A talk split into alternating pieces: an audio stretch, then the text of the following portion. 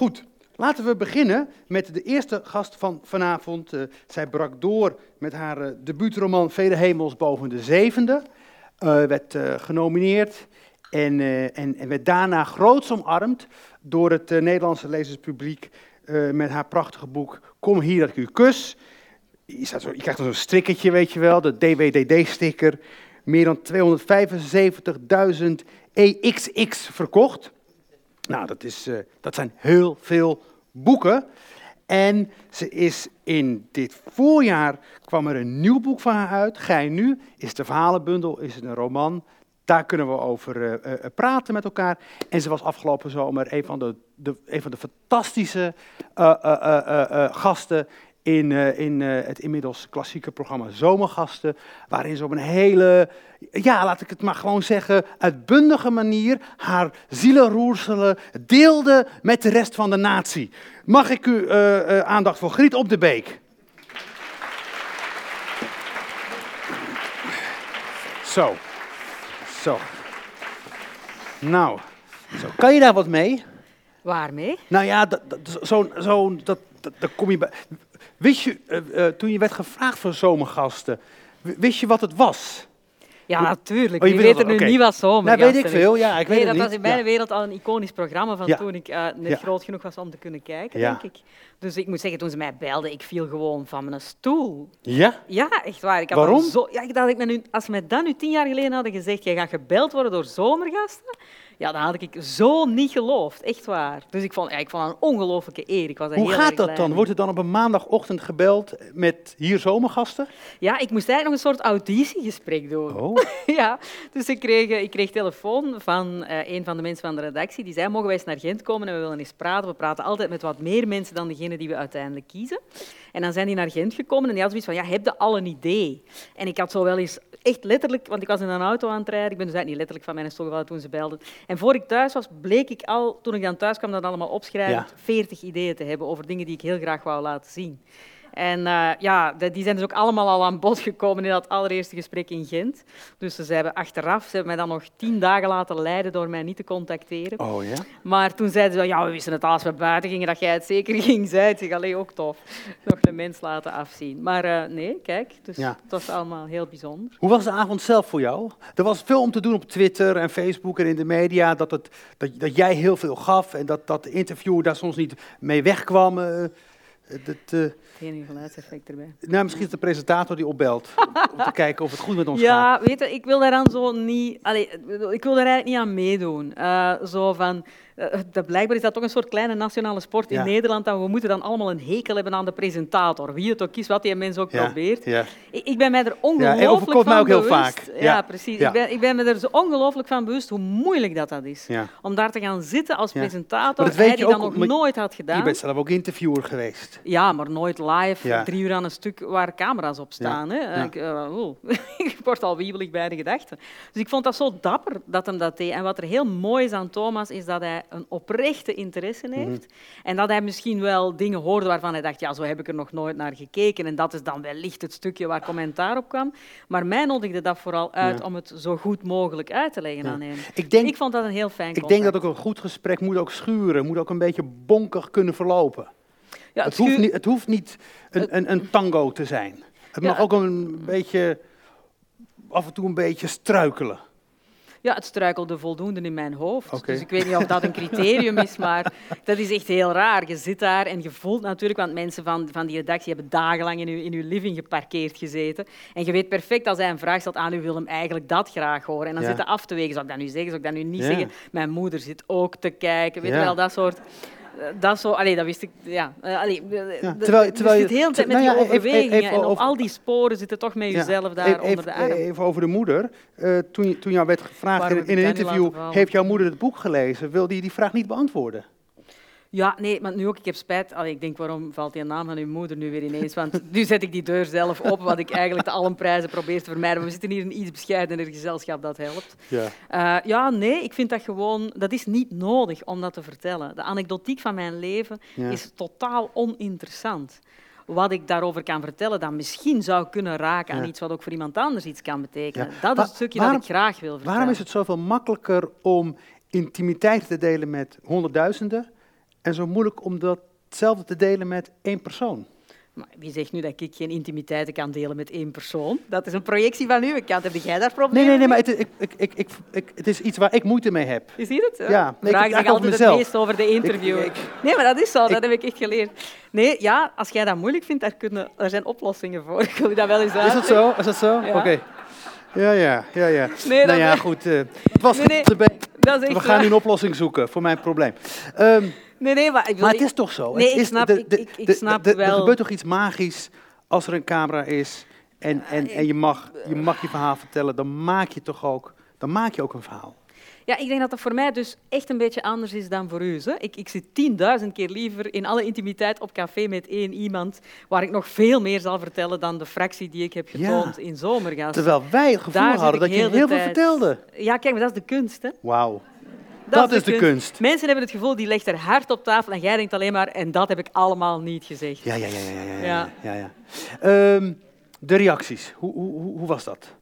Ja, dat is totaal overweldigend. Ik heb er eigenlijk tot vandaag last van. Je hebt er last van? Ja, dan krijg je zo van vrienden ineens een berichtje, wat dan, ik weet niet, in Vrij Nederland had gestaan, of ik weet niet waar, dat er dus een hashtag bestaat, verliefd op Griet.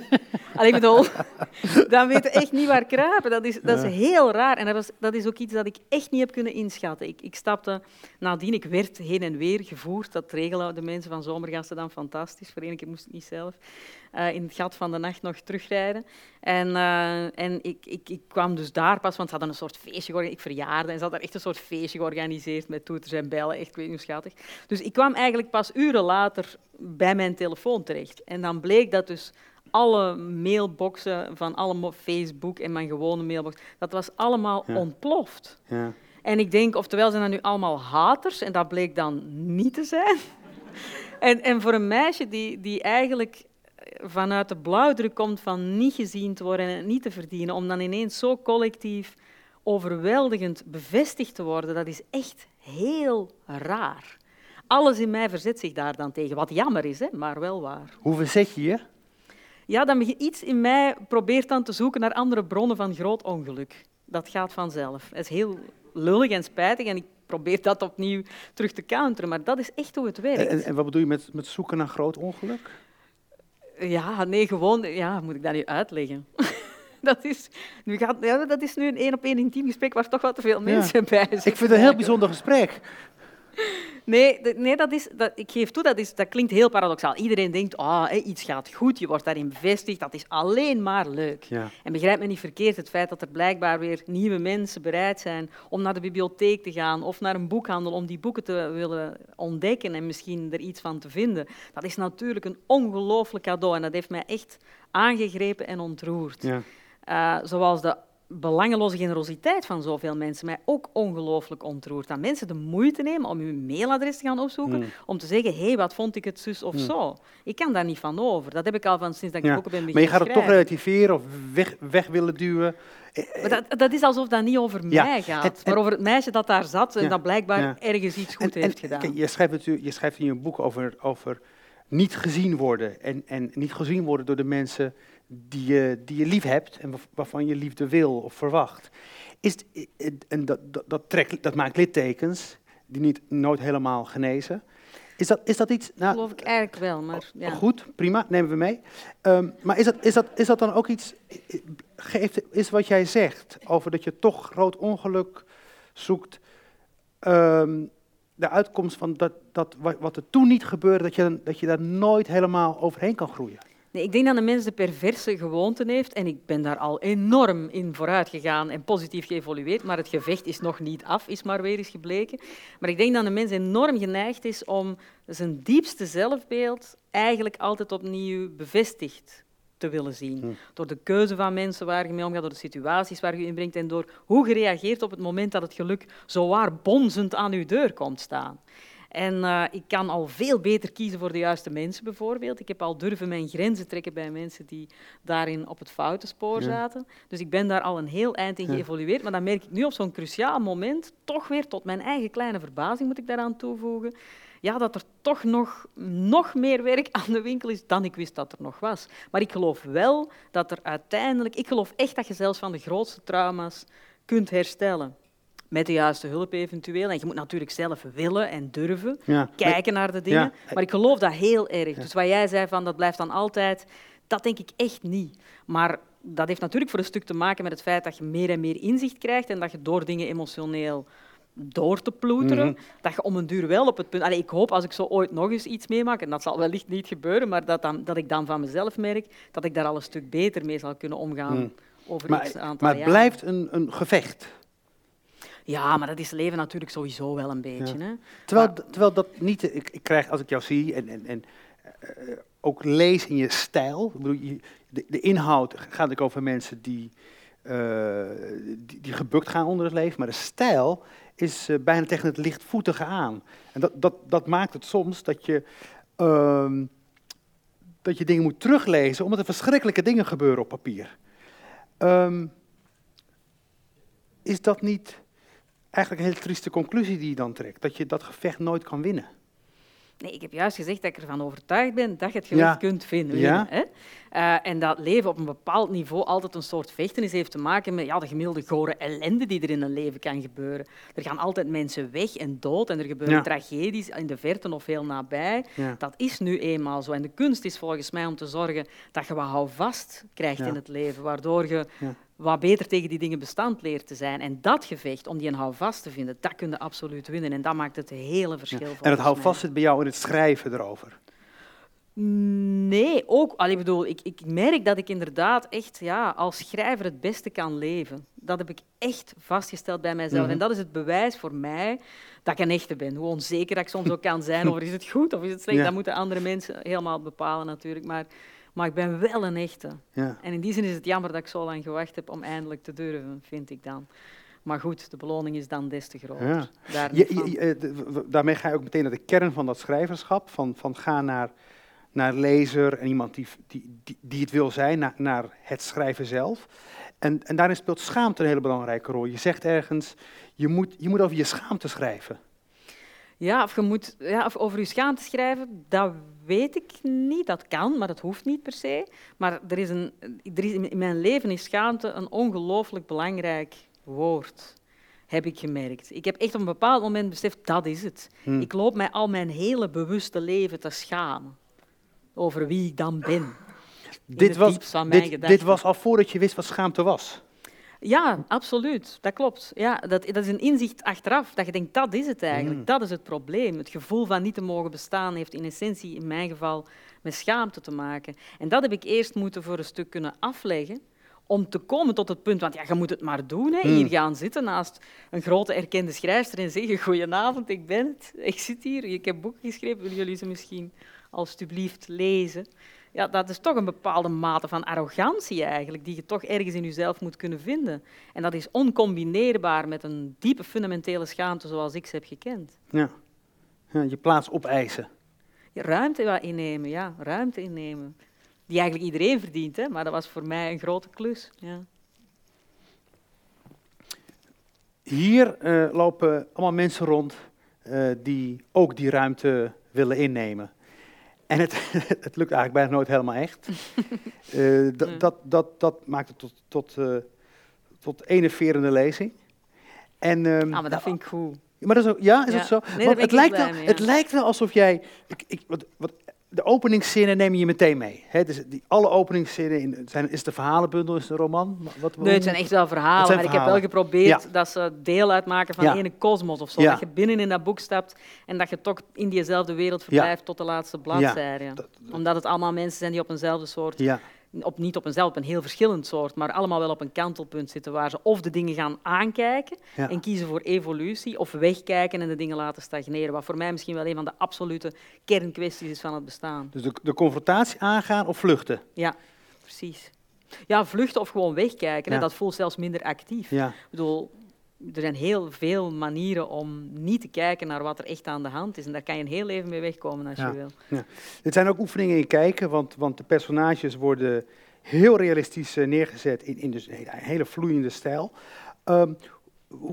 Hoe gaat dat schrijfproces bij jou? Want nu hoor ik een mooi verband. Hè? Charlotte Mutsaar zegt daar iets heel moois over in haar essaybundel. Je kijkt aan achter en dan zie je die mooie rode lijnen lopen. En je ziet maar hoe werkt dat voor jou in het proces zelf? Hoe zijn die verhalen tot stand gekomen? Ja, in dit geval was het een beetje een andere weg dan het met de romans is geweest. In zoverre dat Kom hier dat ik u kus was net klaar. En ja, aangezien ik een blijer, beter mens ben als ik aan het schrijven ben, was ik heel snel aan het zoeken naar iets anders. Ja. En in eerste instantie dacht ik, ja, ik weet nog niet wat die nieuwe roman moet worden. Dus tussen deze pil... Ja. En dit zit een hele korte tijd. Een hele korte tijd, ja. Ja, dat vind ik altijd het prettigste. Heb ik het over een week, een maand? Geen 2 weken. Nee, geen 2 weken. Ja, ik heb daar nog wat van doen. Ja. En ik dacht gewoon, je wordt af en toe zo wel eens gevraagd, heb je wat liggen? Hè? Voor zo'n literair magazine of dit wat. En ik had nooit iets liggen. Ik denk, weet je wat, ik probeer een verhaal te schrijven, dat heb ik eigenlijk nog niet veel gedaan. En dan heb ik iets liggen. En ik schreef 1 verhaal en dat was eigenlijk lekker om te doen. En ik schreef vanzelf eigenlijk een tweede en toen een derde. Ik denk, godverdomme op de beek, je bent toch weer een boek aan het schrijven. Want ik begreep ineens dat daar toch echt een soort verband was, meteen in mijn hoofd, over wat ik eigenlijk wilde vertellen. En als je 2 romans hebt geschreven op een paar jaren tijd, het is toch belangrijk dat je als schrijver, dat je als mens voldoende probeert te evolueren om telkens opnieuw een boek te hebben dat dan hopelijk weer dringend wordt en toch niet helemaal een dun doorslagje van de vorige is. En ik dacht, door alleen al de vorm anders te kiezen, ga ik sowieso ook iets anders moeten doen. En het is zo lekker om dan op te kunnen gaan in een wereld waar je het misschien geen heel roman over zou willen hebben. Dat vond ik een enorme rijkdom voor mijzelf als schrijvende mens, om dat dan te kunnen exploreren. Ja. We hebben een foto. We gaan meteen in een van die verhalen zitten. 1, 2, 3 verhalen kunnen we wel even doen. De tijd vliegt natuurlijk, maar we hebben de hele avond. En Charlotte, de laatste trein gaat om 1 uur. Dus dat komt goed. Aantal mensen op leeftijd, op een cruise, de Nijl. Een stel gaat bij een ander stel aan tafel zitten, raakt met elkaar aan de praat. En dan het klassieke verhaal, de vrouw vindt die man van het andere stel wel erg leuk. Ja. Is het autobiografisch? Eigenlijk gaat het... Ja, ik ben in de 60 en ik heb op vele cruiseschepen gezeten op de Nijl. Nee, maar zo'n situatie van... Zo'n situatie waarin spanning ontstaat tussen geliefden. Nee, maar voor mij gaat het ook absoluut... Gaat dat verhaal eigenlijk echt niet over jaloezie. Dat gaat over een relatie waar één van de partijen een zeer dominante partij is. En die man, dat is zo'n man... Oh, ik hou zo van hem, hè, dat is ongelooflijk.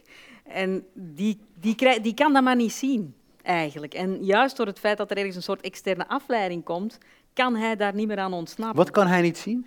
Hij kan dan niet zien dat die verhouding helemaal niet klopt. Ja. Ik zie dat heel vaak gebeuren. Mensen in een volstrekte wederkerige wederzijdsheid in een liefdesrelatie. Hè?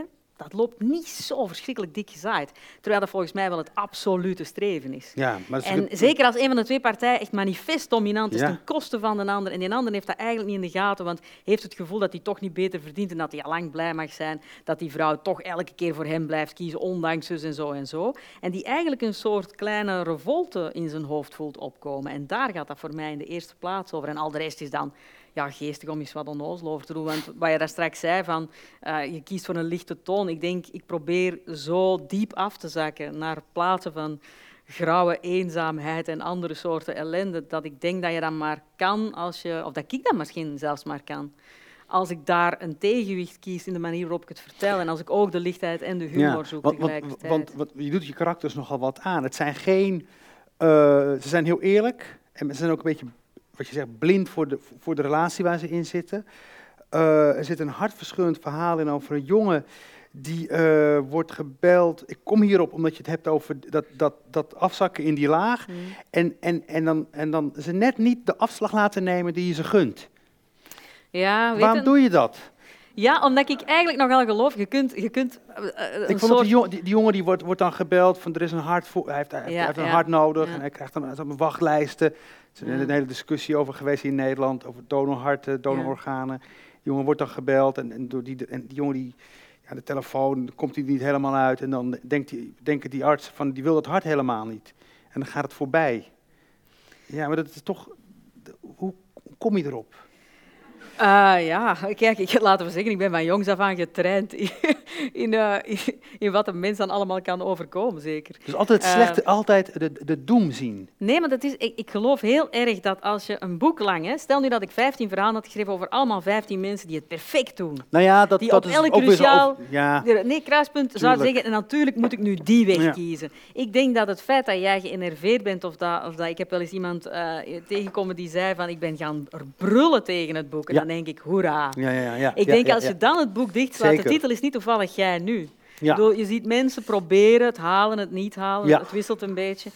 En dan hoop ik, als je dat dichtslaat, dat je denkt, maar godverdomme, ik niet. Er treedt een hele vreemde soort van afstoting, aantrekkingskracht op tijdens het lezen van de verhalen. Soms dan mensen zijn zo intiem, dat je heel, en dat wil je natuurlijk lezen, hè. Je maakt ons voyeur, prachtig, heel mooi.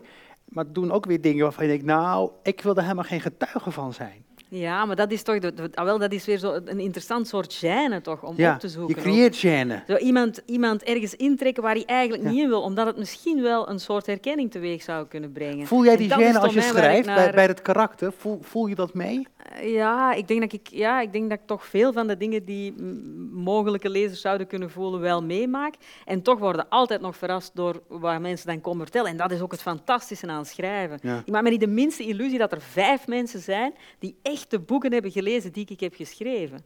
Maar dat is ook helemaal niet erg. Dat is net het spannende. Dat 2 mensen elk met hun eigen hebben en houden alles hebben gedaan wat ze kunnen. Ja. En dat die lezer de gaten die ik zo bewust heb geslagen invult op zijn of haar eigen manier. Ja. Want dan heb ik geen 3 boeken geschreven, maar al een paar mee. Nee, maar dat snap ik. Dat de lezers, dat ieder zijn eigen interpretatie heeft. Dat is de openheid van de tekst en die zit er voldoende in. Maar voor jezelf, er gebeuren dingen die onontkoombaar zijn, die blijkbaar opgeschreven moeten worden. Zorgt dat zelf bij jou niet voor gevoelens van ongemak of schaamte of verlegenheid? Ja, als dat al zo is, is dat altijd een goed teken. Dat je even opstaat en zegt van ik ga even een luchtje scheppen op het balkon. Want het is te erg allemaal. Ja. Ik weet niet hoe jij dat ervaart, maar als je aan het schrijven bent, voor mij is dat echt wel zo, je maakt het mee. Ja.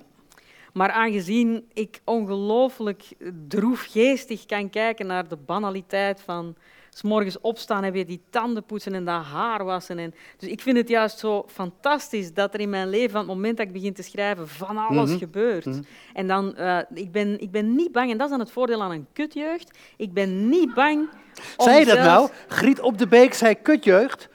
Okay. Ja. Zo in zijn algemeenheid kan ik dat toch wel stellen. Ja, dat je ook niet zo makkelijk ontregeld wordt door lastige, pijnlijke, vervelende dingen. Ik kan dan nogal goed daarnaar kijken. Dat kan ik eigenlijk beter dan het geluk omarmen. Ja, stom, hè? Ja, jij zegt het. Ja. Ja, je haalt je schouders erbij op. Is dat genoeg? Hoe bedoelde? Is wat genoeg? De schouders ophalen. Nee, natuurlijk niet. Zeg, ik ben toch een woest gevecht aan het leveren al vele jaren en ik geef dat vandaag nog niet op. Dus, ik ben daar eigenlijk buitengewoon optimistisch ook over geworden. Ik moet zeggen dat ik 10 jaar geleden veel minder geloofde in de maakbaarheid van de mens. Ik dacht echt, dit is dan blijkbaar het leven, of toch alvast het mijne, en hier zal ik het dan mee moeten doen. En de ontdekking dat dat niet hoeft, dat je de dingen die je in de weg zit echt kunt vastpakken en ze veranderen, vind ik iets ongelooflijk, dat ik dat nog... mee mag maken. Ja. En ik ben er diep van overtuigd dat dat zo is. Mooi. Ik wil Renno, hebben we nog wat plaatjes? Je praat natuurlijk zo beeldend. Dat maakt al die plaatjes overbodig. We hadden daar een vluchteling. Want zulke verhalen over een vluchteling, die slaan we even over. Ik was op zoek naar een droevig kijkende Vlaming. Oei. En toen vond Renno deze... Die vond jij toch? Ja. Oh ja, maar dit vond ik nou zo... Dat bij een van de personages... Zo een beetje triest uit het raam kijken. En dat leven trekt aan voorbij. En het laatste verhaal. Ik heb het laatste verhaal als eerste gelezen. Dat doe ik altijd bij verhalenbundels. Het laatste verhaal als eerste. Ja. En het is zo'n hartverscheurend verhaal. Ja. Over een vrouw die dan foto's krijgt uit het verleden... van wat later dan blijkt een bijzondere persoon... Gaan we niet verklappen, maar... Nee, ik heb dat echt heel bewust als laatste verhaal gezet. Dat was de keuze van, hoe gaat het eruit uit het boek? Hè? Nog even een tussenvraagje. Is het allemaal... Is alles verzonnen of is het ook iets autobiografisch in? Dit is deze vraag. Jonathan Franzen zegt daaruit op 17%, next question. Oké, heel duidelijk. Next question, ja. Nee, dat is gewoon, ik kan daar van alles over zeggen. We hebben het er ook in Zomergasten al even over gehad. Mensen willen gewoon heel graag dat dat zo is. Dat dat autobiografisch is. Want dan denken mensen dat ze u kennen en dat ze u helemaal begrepen en doorgrond hebben. En dat hebben mensen gewoon graag. En natuurlijk zijn boeken, ik denk dat dat voor elke schrijver geldt, ongelooflijk persoonlijk. Maar dat geldt veel meer in filosofische dan in anekdotes. In al die personages zijn de vrucht van mijn verbeelding en wat ze meemaken ook. Vaak ook omdat het leven gewoon te erg is. Of te... Hoe dikwijls heb je dat niet? Dat je aan iemand aan het denken bent, je loopt een hoek om en die loopt daar ineens op straat. Laat dat in een roman gebeuren en iedereen lacht je vierkant uit omdat je het te gemakkelijk maakt. En dat geldt ook op hele andere manieren. Zo. Ik vind de realiteit zelden erg bruikbaar. Ja. Maar natuurlijk heb je ook alleen maar je leven en alles wat je ooit gezien, gedacht, gevoeld, beleefd, meegemaakt hebt. En daar moet het mee doen. Dus ja. In jouw geval heel veel. Genoeg. Wel, ja. Kijk. Waar wilde dat ik daar nu nog er is één verhaal waarin die realiteit wordt getart, of wordt als een elastiek wordt uitgetrokken. Dat is het verhaal van een jonge vrouw. De fantastische, die eerste 2-3 pagina's waarin ze haar ex-geliefdes opsomt. En wat er goed aan ze was, wat er fout aan ze was, waarom ze bij ze bleef, waarom ze bij ze wegging. Het is zo, dat vond ik fantastisch. En dan heeft ze uiteindelijk de ware gevonden, dan gaat ze daarmee uit en dan is er iets met in een restaurant op het toilet met een drol. Ja, het is niet een restaurant, het is een huis van de baas van haar nieuwe liefde. Met maar 1 toilet dat bruikbaar is. Dus ja, dat creëert een situatie die anders is dan het in een restaurant zou zijn. Ja, ja je moet ook durven en dan situaties opzoeken die van een dergelijke banaliteit zijn. En als je daar iets mee kunt doen... wat mensen doet lachen of wat mensen of wat schrijnend wordt of wat dan ook. Ja, dat vind ik voor mezelf toch wel lekker om te proberen. En een rol is banaal genoeg. Ja, banaler wordt het niet, hè. Maar er is al redelijk veel over drollen geschreven. Echt, mijn broek zakte af. Ik zat zo... Mijn boek was bijna klaar. Waarom je broek zakte af? Ja, ik gebruik even de beeldspraak die hier nu bij te passen is. Hè. En mijn boek was binnen bij de uitgever en het was allemaal al... Het was nog een week voor druk of zoiets. En ik ben samen met Saskia de Koster op een festival te gast. Schrijfster. En zij leest iets voor uit haar boek dat ik op dat moment, dat was nog niet lang uit, nog niet had gelezen. En ze begint voor te lezen en het is verdorie een scène over een drol in een toiletpot. Ik denk, gadverdamme. Nu gaat natuurlijk iedereen denken... Dat, het was godzijdank een heel ander verhaal, maar toch een beetje schurend tegen elkaar aan om nog maar eens door te gaan in de vieze beeldspraak. Ja. Oké. Over drollen gesproken. We moeten af gaan sluiten. We moeten af gaan sluiten. Het is echt, de tijd vliegt. Ja? Ja, we hadden natuurlijk zo, we kunnen gewoon uren doorpraten over dit mooie boek en hoe je het doet. En er zit ook iets, een soort van zendingsdrang in jou. Ja, dat is niet waar. Eigenlijk. Dat is niet waar. Ja, allee, dat is zo. Maar je mag het dat is een klein beetje zo geworden. Het is geen vies woord, hè? Ik vind dat je moet daar wat voor oppassen. Ja? Ik kan er zelf wel mee lachen dat ik soms een beetje een missionaris dreig te worden. Maar aan de andere kant denk ik, ik ben tot mijn verbazing, is er zo op die boeken gereageerd. Ik had dat nooit in geen 100 jaar kunnen voorspellen. Maar als je dan merkt, we proberen toch allemaal als artiesten iets te doen waarmee we in de wereld staan en waarmee we een bepaalde mate... Het is makkelijk praten over sociaal engagement, maar als je merkt dat je mails begint te krijgen van mensen die zeggen door uw boek is dit of dat echt veranderd, heb ik dat gesprek gevoerd, die keuze gemaakt, dat vind ik wel, dat is een neveneffect, hè? Maar ik vind dat wel een onwaarschijnlijk neveneffect. En ik ben daar niet mee bezig als ik aan het schrijven ben. Ik moet gewoon de dingen schrijven die ik moet schrijven. Ja. Maar als dat er dan het effect van is en ik word dan gevraagd om erover te praten, dan ga ik het wel niet laten om dingen te zeggen waar wie weet hier of daar misschien iemand... iets aan zou kunnen hebben. Is dat misschien de hoogste vorm of de meest humane vorm van politiek die we als auteurs kunnen bedrijven? Dat vind ik mooi, dat engagement van dat je iemand dat net dat ene duwtje geeft in zijn beslissingskracht. Ja, dat is toch ongelooflijk dat de literatuur dat vermag. In Antwerpen 93, dat was een cultureel festival in Antwerpen dat toen heel erg belangrijk was de hamvraag, kan kunst de wereld redden? En toen, dus in onverdachte tijden, lang voor ik zelf zou debuteren, had ik daar een essay over geschreven waarin de conclusie eigenlijk was, wellicht niet de wereld, maar misschien af en toe wel een mens. En het feit dat je dan merkt, zoveel jaren later, dat je dat effect... Enfin, ik wik en weeg mijn woorden. Redden is natuurlijk een heel groot woord, maar toch hier en daar een soort echte impact kunt hebben. Ja, dat is iets dat mij heel erg aangrijpt, dat dat mogelijk is. Ik vind het prachtig dat je deze boeken schrijft en ik vind het nog mooier dat het zo wordt gezien en zo breed wordt omarmd. Ja, dankjewel, Griet. Dank je wel.